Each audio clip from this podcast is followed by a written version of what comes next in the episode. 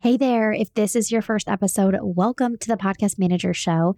And if you are back again, welcome back.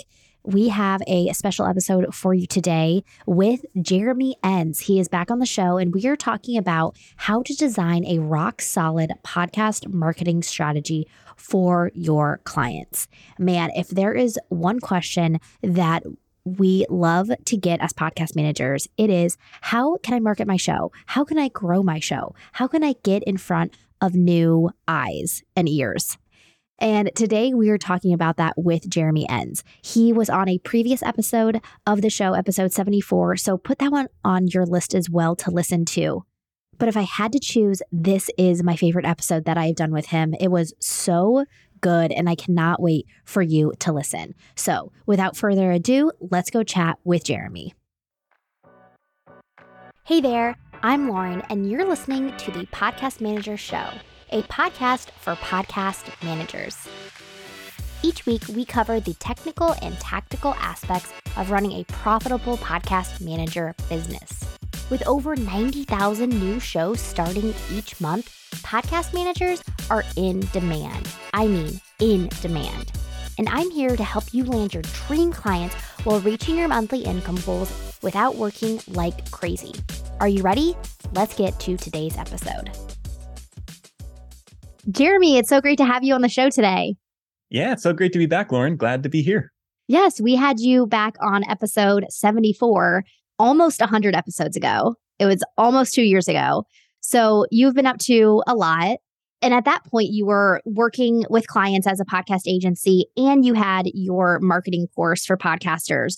What have you been up to since then?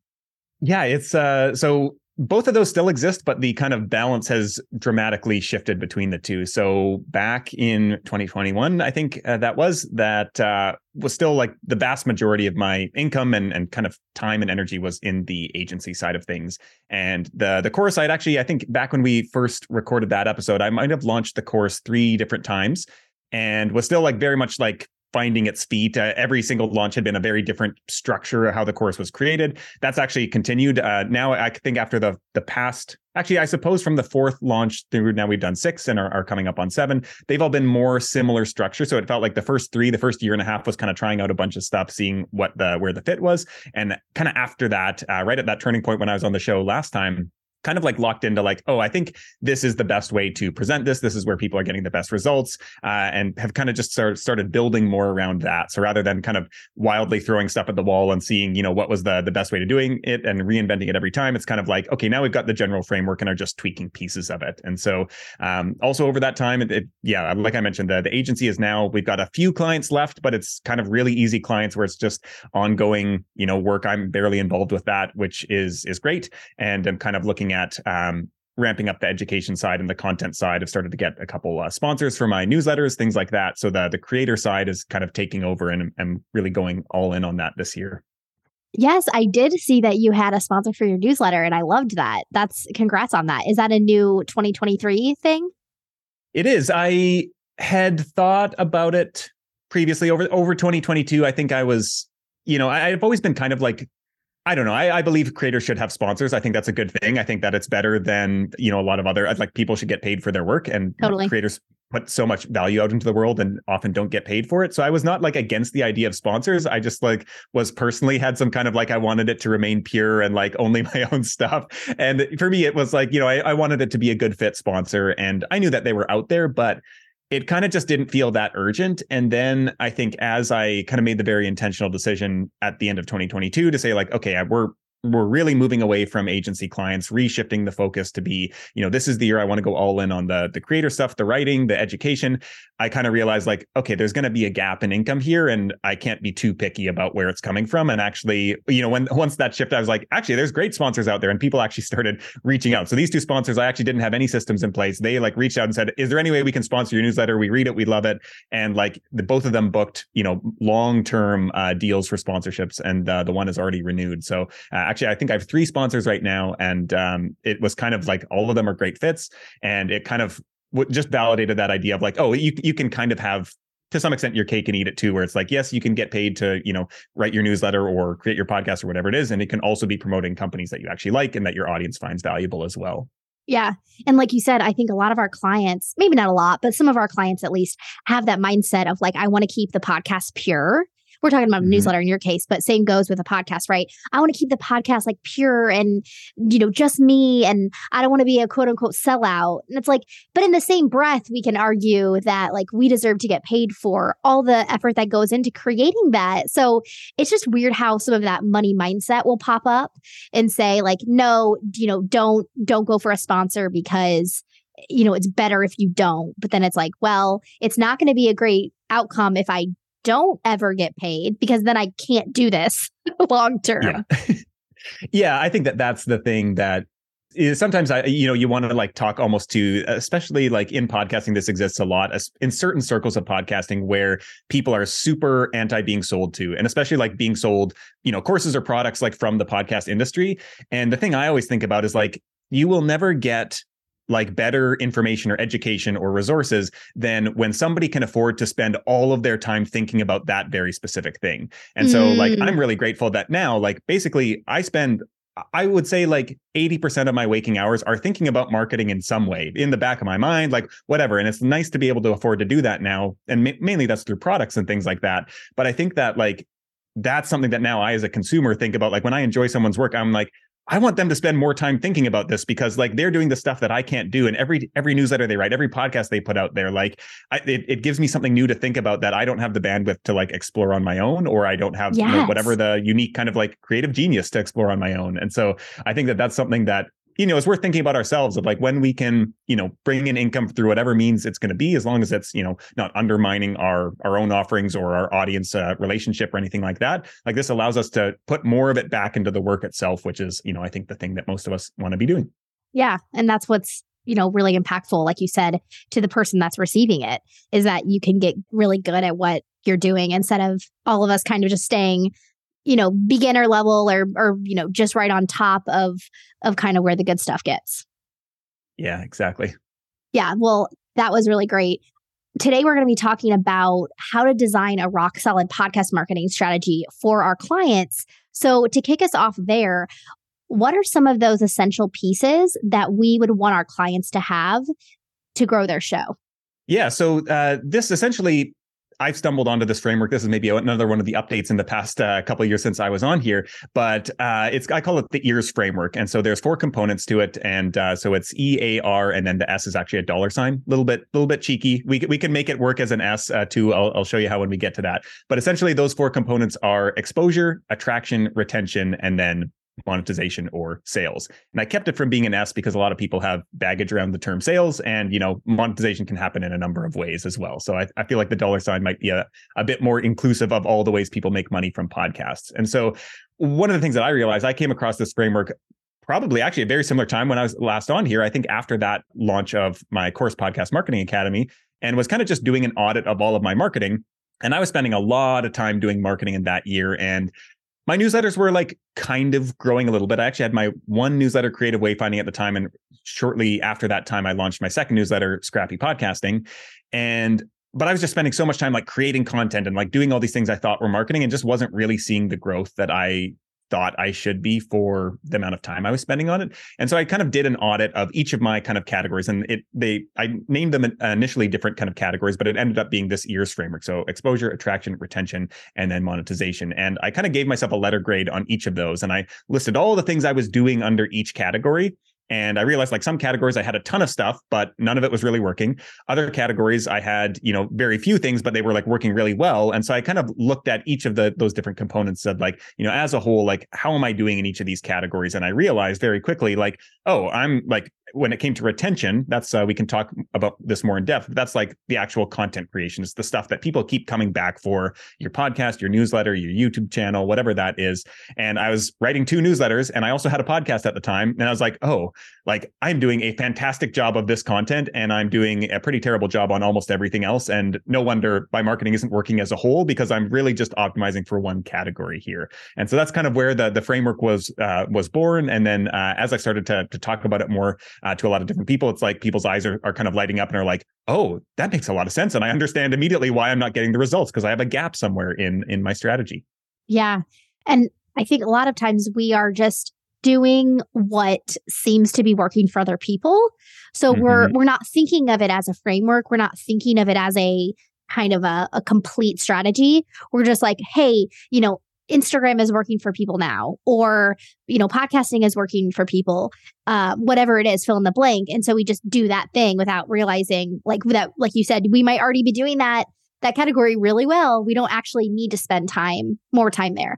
Now, have you found since creating this framework that there are certain, like retention specifically, that people love to work in and then they like avoid the other ones, or not so much? Yeah. So the, it's it's actually been really interesting to think back through like past students and things like that. Now that I have this lens, and so this is kind of now the basis of all the co- course and content going forward. But I've kind of been like looking back at people who've had success or who've struggled, and kind of seen like where are the, the gaps uh, for them, or where were they? And it's it's really interesting to like look at the aggregate as well. And so one of the things uh, I can talk about this a little bit later, but I developed this uh, free audit. Um, that you can take. It's twenty questions long, and it gives you a grade in each of these categories. It's built around this framework. So now I have all this data of maybe five hundred people have been through it, and you can kind of see very clearly, oh, where are people strong and where are people weak? And retention, like you ma- uh, mentioned, is certainly the the one that we as creators tend to like over index on, that because we love creating the show and we love creating content. And so that's the thing where we want to spend most of our time. And unfortunately with, with podcasting in particular, like this would not be true for YouTube, for example. Depending on if you were writing like S E O optimized content, this also wouldn't be true. But um, podcasting, like we all know, there's almost no discoverability. And so creating more content is actually doing nothing to get us more growth. It's like appeasing the existing people. If we have a su- uh, sufficiently large audience for them to actually talk about the show, which you kind of need to reach this critical mass before that really starts working, like then it might work, but we're not going to get there if we're just creating more content. And so that is certainly the one where most people are, you know, score the highest in, in the, the kind of grading system. And then monetization is pretty weak in general. I think it's hard to say, like, I think a business audience would actually do much better in monetization, um, whereas a more creator-centric audience, which my audience is, is made up of both, would score weaker. They don't really have, you know, sponsorships. They don't have any products.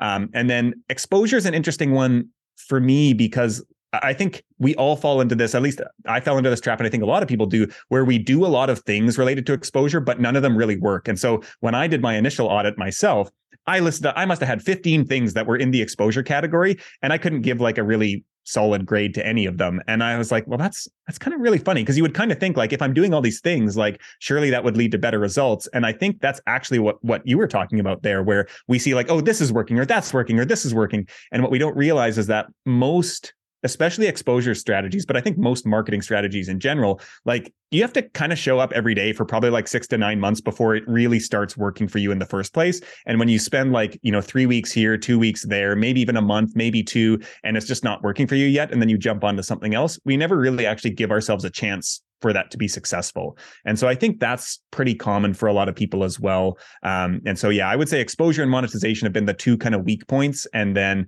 uh, retention and attraction are the two stronger points. Yeah, that makes sense. Now, from what you're saying, it sounds like exposure is maybe social media. Can be. Yeah. Okay. I think like, so I think like one of the things to think about with social media is that just posting audiograms and repurposed content probably isn't actually reaching a new audience. And so mm-hmm. specifically when I'm I'm thinking about exposure, this is like content that will reach people who don't already know about you. And so most of our social content, if we're repurposing content, just creating, you know, regular kind of posts, they are reaching our existing followers who likely already know about our show and have either not been convinced to listen the first time, or they've actually checked it out and are like, nah, this isn't for me. And so I think when we're thinking about exposure, this is about getting in front of people who've never heard about us before, never got any exposure to our show. And specifically with sp- social media, that means creating whatever kind of content the algorithm is going to promote, which mm-hmm. some of us, you know, want to do, some of us don't want to do. Um, but if you're going to use social media as your exposure channel, that's kind of the game you need to play. Mm-hmm. That makes sense. So it, social media could be, is both probably exposure and retention. If you are just sharing posts with people that are already in your your circle following you, then that's retention. Mm-hmm. But if yep. you're, like you said, if you're following the algorithm, you're you're doing reels when reels are hot, you're doing carousels when car- carousels are hot. Like you said, not all of our clients want to do that. In fact, if they're, if you know, if they're podcasters, or they have a podcast, they they actually might want to just focus on the podcast and not also be learning something new anytime Instagram wants us to. Yeah. And I, I mean, I think the great thing that we don't often realize is that there are just like so many potential marketing channels, and that we don't need to do any one of them. And no matter how well it works for somebody, we can ignore any single channel and be fine. It's funny how like I came up with this framework, and then I, the more I talk about it, the more nuance I realize is in it. And one of the more recent things that I've been focusing on a lot is that really in each of these categories, we only need one thing that works. And so we've got, we need one podcast. This is what in hindsight, I was like, I had two newsletters and a podcast. Like I only needed really maybe one of those and I could be fine. And so for me, now I have the two newsletters. The podcasting one is more for the business. My other one, Creative Wayfinding, is more for me personally. So I'm happy to keep doing both. But really, if you have one exposure channel that consistently works, you you know you can do that to get exposure to new people. You know that your show is, you know, attractive to people. So when it gets in front of them, your cover art, your description, your copywriting, your messaging, all of that is actually, you know, appealing enough that somebody gets it and they're like, yes, I have to listen to that show.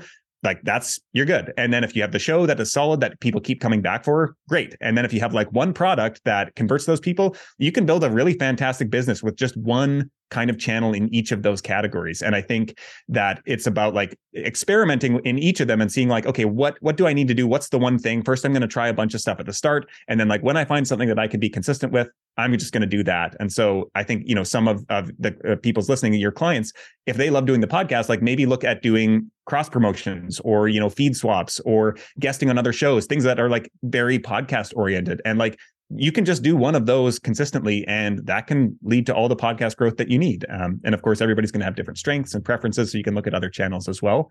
But uh, I don't think you need to be doing everything uh, and being everywhere. Yeah, totally agree. Now, speaking of exposure, since we're that's the first one on your list, what is, I don't want to say your favorite, not like your personal favorite, since like you said, it's different for all of us, but what is one exposure channel that you think works for a lot of people, or one that you just are like, I need to highlight this because not enough people are doing it? Yeah, I think I think it would be collaborations for me. I think there's actually, there, there's two that are kind of at different stages. Um, I think early on, being on social media, but not like you wouldn't even need to create any content, just engaging on social media. But really, it's about like making friends with people in your space. And it's just amazing because that not only does that get you talking with potential listeners and kind of uh, exposure to those potential listeners. If you're commenting with insightful ideas in their thread, then other people are going to see that as well. And you almost know that like all of those people are going to be interested in what you have to say as well. And if you look at your own behavior, we all, you know, we see somebody make an interesting comment. We like click through to their profile. We check out if we see like, oh, they have a podcast on this topic that I'm already interested in. Probably there's a good chance that we're, if if nothing else, we're going to follow them. And then we may go check out the podcast as well. So early on, I think like, just focusing on like making connections and making friends within your niche is the fastest way to start getting traction with subscribers. It's like manual labor. It's kind of, I think of it as legwork. And so it it doesn't, you can't do that forever to get to, you know, a million followers. Not that we're any of us are going to get to a million followers necessarily, but um, at some point, you know, getting your first few hundred people, you can certainly do it that way. And then after that, I think collaborations, which become easier when you've already made friends with other people in your niche, they just kind of happen organically. But uh, I think like, for me, I think a lot about with marketing, first of all, it's like picking a small enough kind of like area to play in that you actually can become known by almost everyone. And totally. I think that you and I are good examples of this, where like podcasting is small enough that both of us, we've been doing this several years, and like most people think have heard of us or know about us or we're friends with or, or something like that. And so I think like just thinking about like picking that spot and then doing whatever you can to just kind of become ubiquitous. And mm-hmm. if you just do that for several years, like eventually you're just going to be one of the top people in the space. Everybody's going to know you, and you're going to be seen as like one of the authorities in, in your whole, whole niche. And so I think that can be through collaborations, podcast guesting, but just like getting out in front of people, um, however you can. And uh, for me, for podcasters, I think doing promo swaps, that's got to be the, the easiest, lowest lift, easiest for people to say yes to uh, way to do that. Mm-hmm. Yeah, such great advice. And while you were saying that, I was thinking of just us podcast managers landing our own clients and how, yes, that legwork of just talking to people, not focusing on creating content, but just like talking to people is so essential, especially in the beginning. And then also, having those those people that are not in the podcasting space, like your friends that are virtual assistants, or, you know, and I say friends, I don't mean like, you know, your neighbor, they're probably not working online like we all are, but like your, you know, your your circle that you you slowly start to accumulate, them be you being their podcast manager kind of go-to. So sometimes if we hang out in the po- it's great to hang out in the podcasting world, but also to like get out into the other circles so that you can be known, like you're saying, as the podcast manager that people would recommend. So I, that just came, kind of came to mind as you were saying that. But, you know, that also works for our clients who are trying to become known, or maybe are already known, but are still growing their their audience. Hey, before we continue with this episode, I wanted to ask you something. If there was a way that you could make five thousand dollars per month as a podcast manager without taking on a million clients, is that something that you'd be interested in? If so, I have great news for you. We have a brand new masterclass that teaches you how you can make five thousand dollars per month as a podcast manager without taking on a million clients. In this class, we are covering the skills and the systems that every podcast manager needs to know to land high-paying clients so that you can make five thousand dollars per month and beyond. You'll also learn the mistakes that I was making and I see podcast managers continue to make that keep them from profit. So if you're nodding your head, yes, tell me more, Lauren, then go to laurenwrighton.com forward slash masterclass to get a seat in the masterclass this week. You can find that link in the show notes. I'll see you there. I think that I have this, like, I, I want to write an article about this at some point. I don't know what I'll call it, but I have this idea of like uh, a dandelion that is, do you call it dead at that point when it's all the white? Yeah, right. Little, yeah, like fluffy yeah. bits on the dandelion. and and thinking about like how that's like, that that feels like part of this goal of marketing almost, is like we can kind of like pick this really small area to play in. And when we kind of saturate that, then we like blow off the dandelion stems and go like plant our seeds in like all these other little circles. And so now we like move over to this adjacent space where we can then start the process over again and say like, okay, well now I'm going to make friends with everybody here. And so you kind of like go sector by sector and kind of add into all these places where you become like the best known podcast manager for these people. And I think that like we don't like to do this because we we imagine that if we show up in the, the biggest area possible, that's where there's the most opportunity because there's the most podcasters in, in this space. When really, if we were to find out a community that has, you know, maybe two hundred fifty people in this community and fifty of them have podcasts, and we become just the only person who is a podcast manager in that space, like that's going to be way easier. We could get all fifty clients and we probably couldn't even handle that many. And you could do it way faster because you've actually picked a really small area and you just become the one and only in that space. And so you can kind of just repeat that process by going like from, from kind of sub niche to sub niche. And uh, you can actually make a, a pretty, build a pretty good audience and make a pretty good living doing that. Yeah. Yeah. Wow. I totally agree. So that that's exposure. What about attraction? How is that different from exposure? Yeah, so this is, they're they're kind of like, I, I suppose that attraction sits between exposure and retention. And so it's about like getting people into the podcast in the first place. And so one of the the hard things about podcasting, especially with social media as an exposure channel, is that it, there's so much friction to get people like to click play on an episode because we're in scrolling mode. We're not really like gonna go click play on even like even like a twelve minute podcast. When you're on Instagram and you're scrolling, you're like looking for something that takes eight seconds of your time or less, or like two seconds. and uh, I'm not a big Instagram person, but I always marvel, like just watching people in public with the, like the scroll screen, and it's like half a second. And I'm like, oh, wow, like nobody stands any chance of like getting people over to their podcast here from this channel. Right. And what you're saying too is like you're watching someone do that in public. So even if they wanted to listen to the podcast, they're not in a place where they can listen to a podcast. They're in public. They're in front of their kids. They're they actually realize, oh, I'm not, I shouldn't even be on social media right now. Like I actually should be working. Yeah. And I'm, you know, so so just to your point, we're on social media when we're quote unquote like in between time and when we're not supposed to be. And we're and we, as much as we would like to listen to a podcast, it's just not the right time. Yeah. And so I think like the point of the attraction category there is then like how, what about your show makes it so compelling and so appealing to people that when they come across it, they're like, oh, I need to subscribe to that. And I think it doesn't, you don't need to look far to see that most shows are not, I mean, most of us aren't in the niche of every single show out there. So of course, not all of them are going to be equally appealing to us.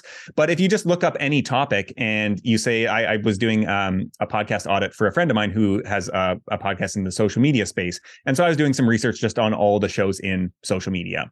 And I was looking through them and there's, you know, dozens of them. And most of them are all the same. They're like basically like, you know, today's latest like social trends and like whatever. And it's just kind of like, okay, all essentially you have to know the person hosting it. Otherwise you have no reason to pick any one of these. And then there was a few that were like targeted at becoming a social media manager, which is like, that was the only one on that topic. And I was like, I bet that show does really well because it's so, if you are a social media manager, many of the other shows, uh, they said like for business owners, for creators, for social media managers. And it's like, okay, well, yeah, maybe I could learn from that. But if one is targeted specifically to me as a social media manager, I know which one I'm going to pick.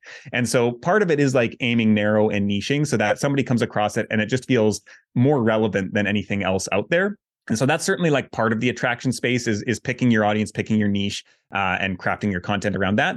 And then the other part is more like the I, I, get, I suppose that is outward facing, but thinking about like the cover art design, the title, um, the description of the show, your like copy and messaging. If you're in person, this applies too. Like if you're giving a, you know, one or two sentence pitch to somebody when you're talking to somebody about your show, this is all like the stuff that gets people over the goal line, kind of where like, okay, you've got exposure to them, you've got their attention. Now, what is it about the show that's going to pull them into the next step? And I think that there's lots of, it's it's actually really interesting that in this previous cohort of my course, I didn't hadn't really come across this before, and maybe that's because I hadn't put as much emphasis on it, but cover art design, titling, and kind of general messaging, the themes of the messaging became this thing for this group where it's like people realized how big an impediment that was to getting them listeners. Whereas when we started doing group feedback sessions and things like that, you know, you'd bring up your show and people would be like, so what actually is it about? Or could you like repeat that or explain that? And if you think like here, you're in this like interactive environment where you kind of have a few minutes to explain your show to somebody and they're still kind of like not quite clear, or they're like,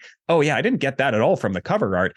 It's clear that, you know, somebody who, who you have three seconds of their time or eight seconds of their time, they're not going to get it either. And if they don't understand it, they're moving on to the next one that is clearer. And so I think that there's a lot that goes into that kind of attraction uh, category where it's like, what is the initial impression that somebody gets? And like within that first few seconds, can they understand, yes, this is a show for me. This is going to be worth my time. And, you know, I'm, I'm actually excited to listen to this. Yeah. Wow. So I, I'm just imagining like having that type of feedback, how powerful that would be. So like for our, our podcast managers that are listening, if they're launching a show with a client, they could bring the client's artwork and really just the artwork and say, and obviously the title would be on the artwork and say, hey, what do you guys think of when you like come to a group like mine and say, hey, what do you guys think of when you look at this artwork? You know, do you think that it's for you? Who do you think it's for? Like what, whatever, just to get that initial thoughts from someone who's completely outside of you guys creating it.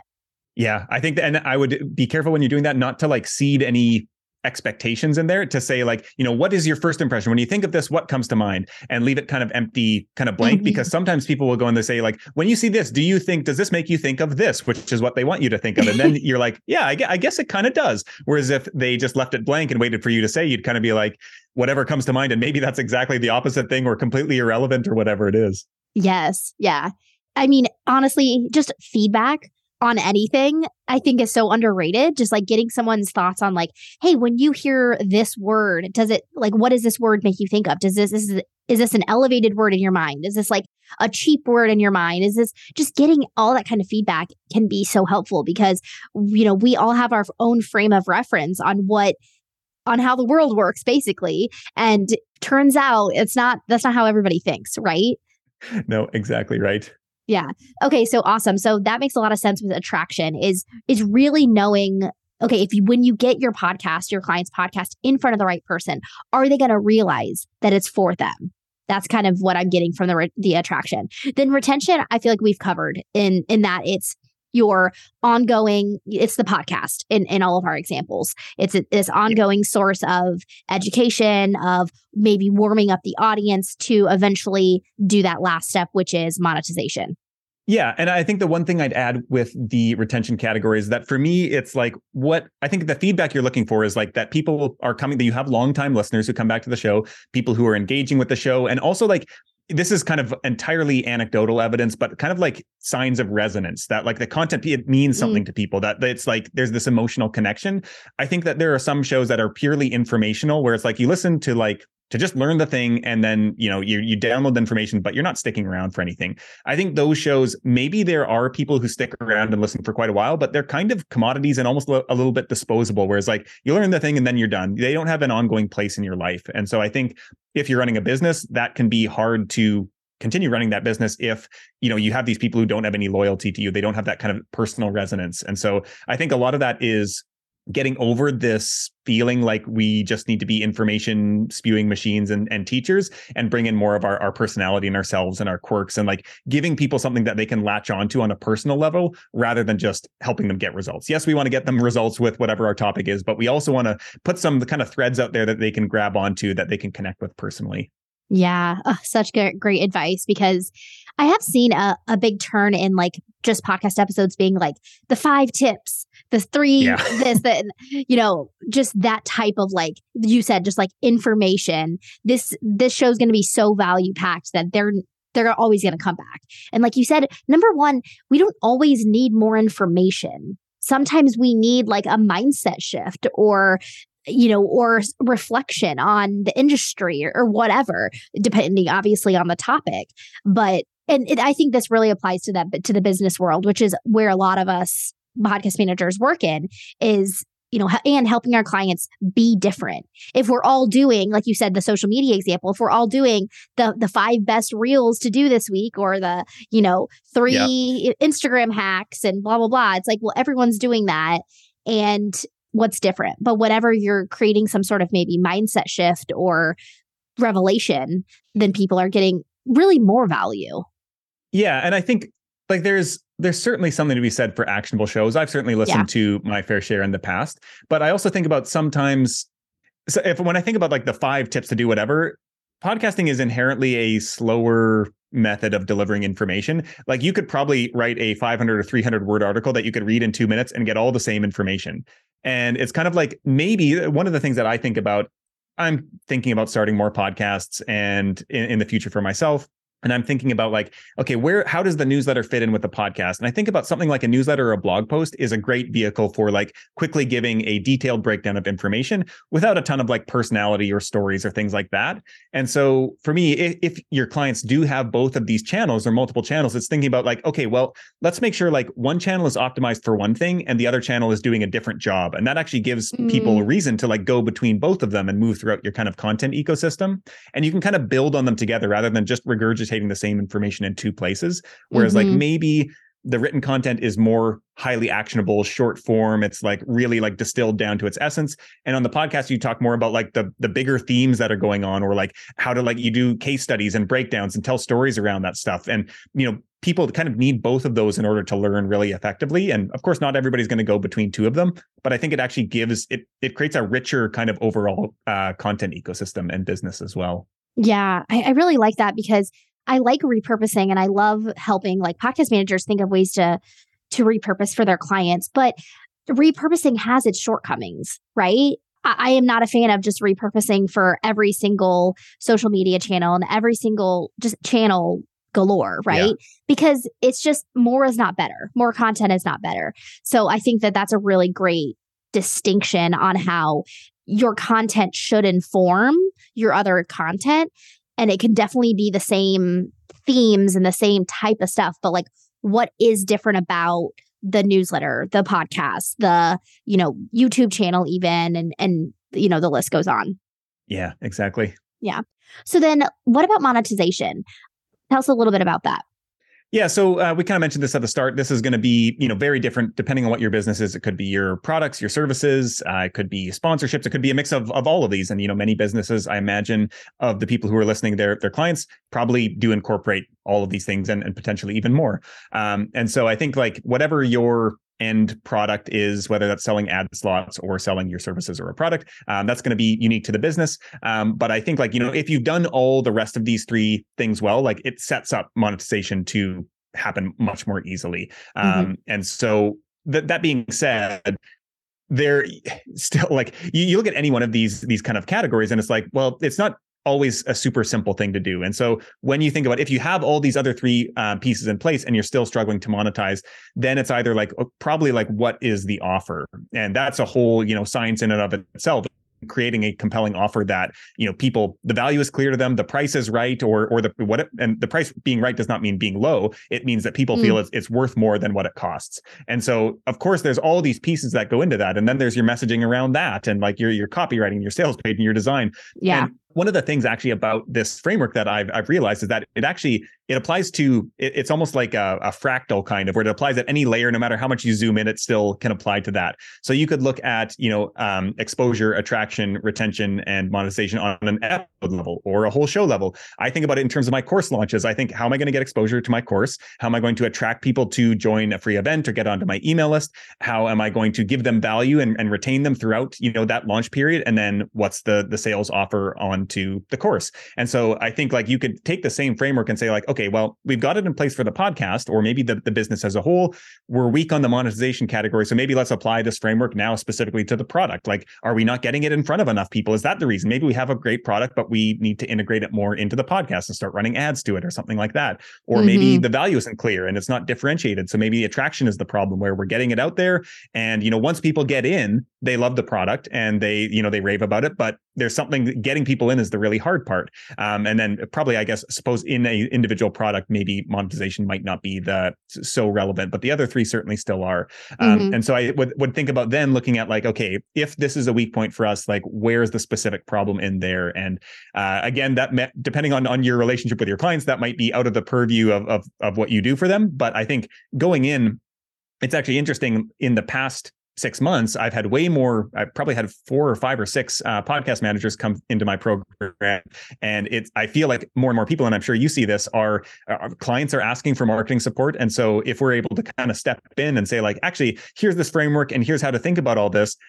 One of the things that I remember when I first got into uh, being a, a production agency, I just assumed all of my clients, I assumed they had businesses that were way bigger than they are, because I saw their social media follower counts and things like that. Mm-hmm. And I assumed they knew way more about marketing than me.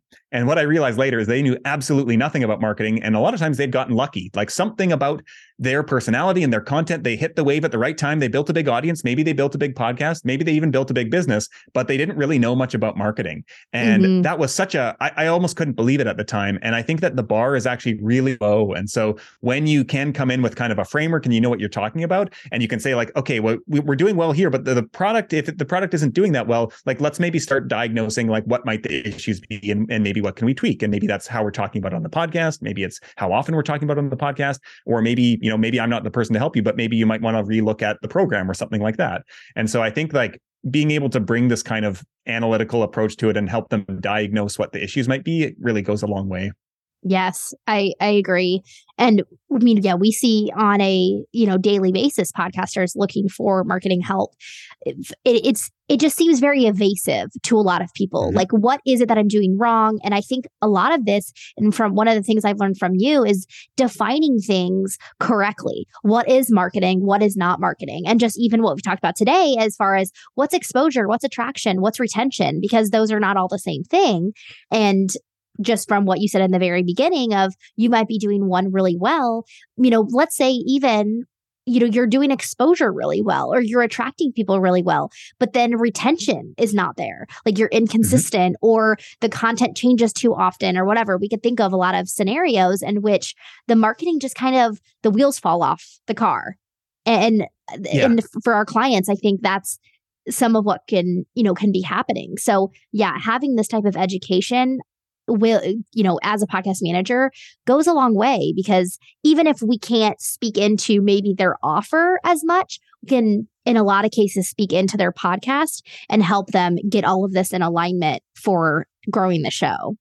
Yeah. And uh, you kind of mentioned the, the one thing there is that uh, we haven't talked about is really like I, I often when I have slides and present this visually, I present it as a bridge. So these four components, like if any one piece is missing, you can't get your I- ideal listener over to, you know, becoming a client or a customer. And so we really need like all four of those pieces in place. And they're not always going to be like all one hundred percent rock solid. There's always going to be something that's stronger and, and lagging further behind. But if there's a, a huge gap in, in one place, in any one place, it doesn't matter where it is, like things just aren't going to function um, entirely. And uh, so I think thinking about that and helping them identify what that might be, and then, you know, working with them, helping them develop a plan to like, okay, here are some ideas that we can use to put in place. Maybe it's like looking at different channels, maybe it's tweaking what we're doing on this channel, and this is going to help us fill that gap. Mm-hmm. Yeah. Yeah. That makes so much sense. This has been so great, Jeremy, as always. Now, you have a workshop coming up. You're, you're going to be, your course is going to be opening up very soon, and you've got a workshop coming up on May second. Can you tell us a little bit about that?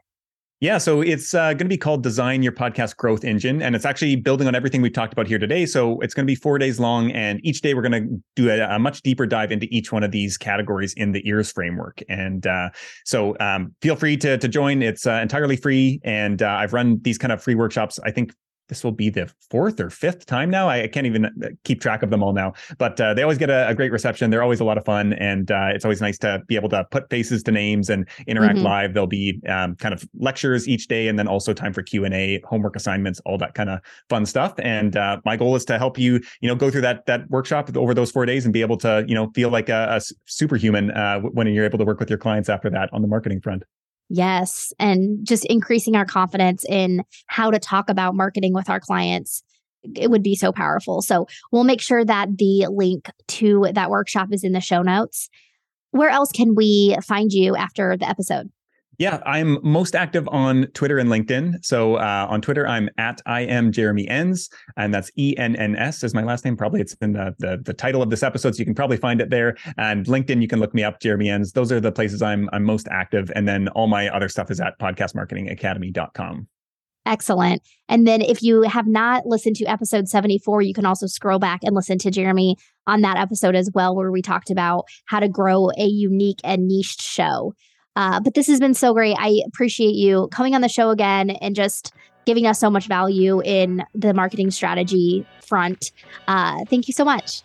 Yeah, thank you so much for having me. This was great.